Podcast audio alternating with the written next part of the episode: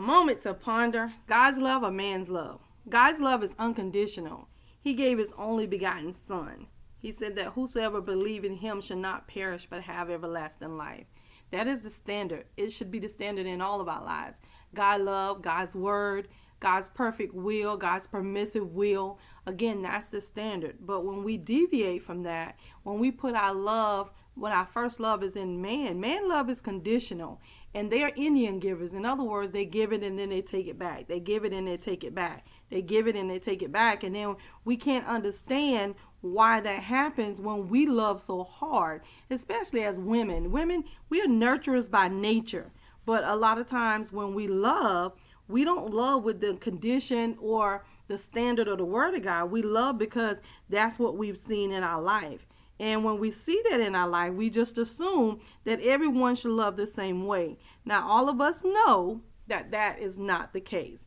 First Peter 4 and 8 says, Above all things, have fervent charity among yourselves, for charity shall cover the multitude of sin. And then when you look up the word fervent, it says passionate and intensity. In other words, continually to do that. Make sure you have love toward one another. Use hospitality one to another without grudging. And understand that if we have God's love first, then we'll know how to approach man and his love.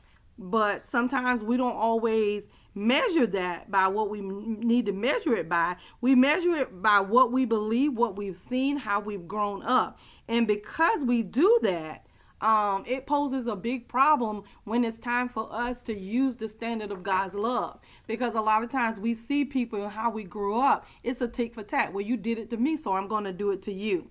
Matthew 24 and 14 says, And because iniquity shall abound, the love of many shall wax cold. In other words, if you continuously look at the society today and you continuously see um, the wrongdoing that's being done, and you know it's being done to your ethnic group, you know it's being done to African Americans, and now your love begin to wax cold because you continuously see it being done, and there is no justification and there's no justice for the people that is being done to.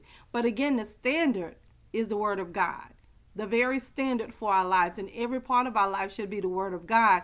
If you do that and everything is stemmed from that then it changes everything because it changes your perspective on how you perceive love okay? And then it changes your perspective that when people do certain things to you you won't be so quick to do attack because they did a tick okay? Again god's word doesn't change and we are bound by the word of god Real Talk, a Family Affair, Dr. Hancock.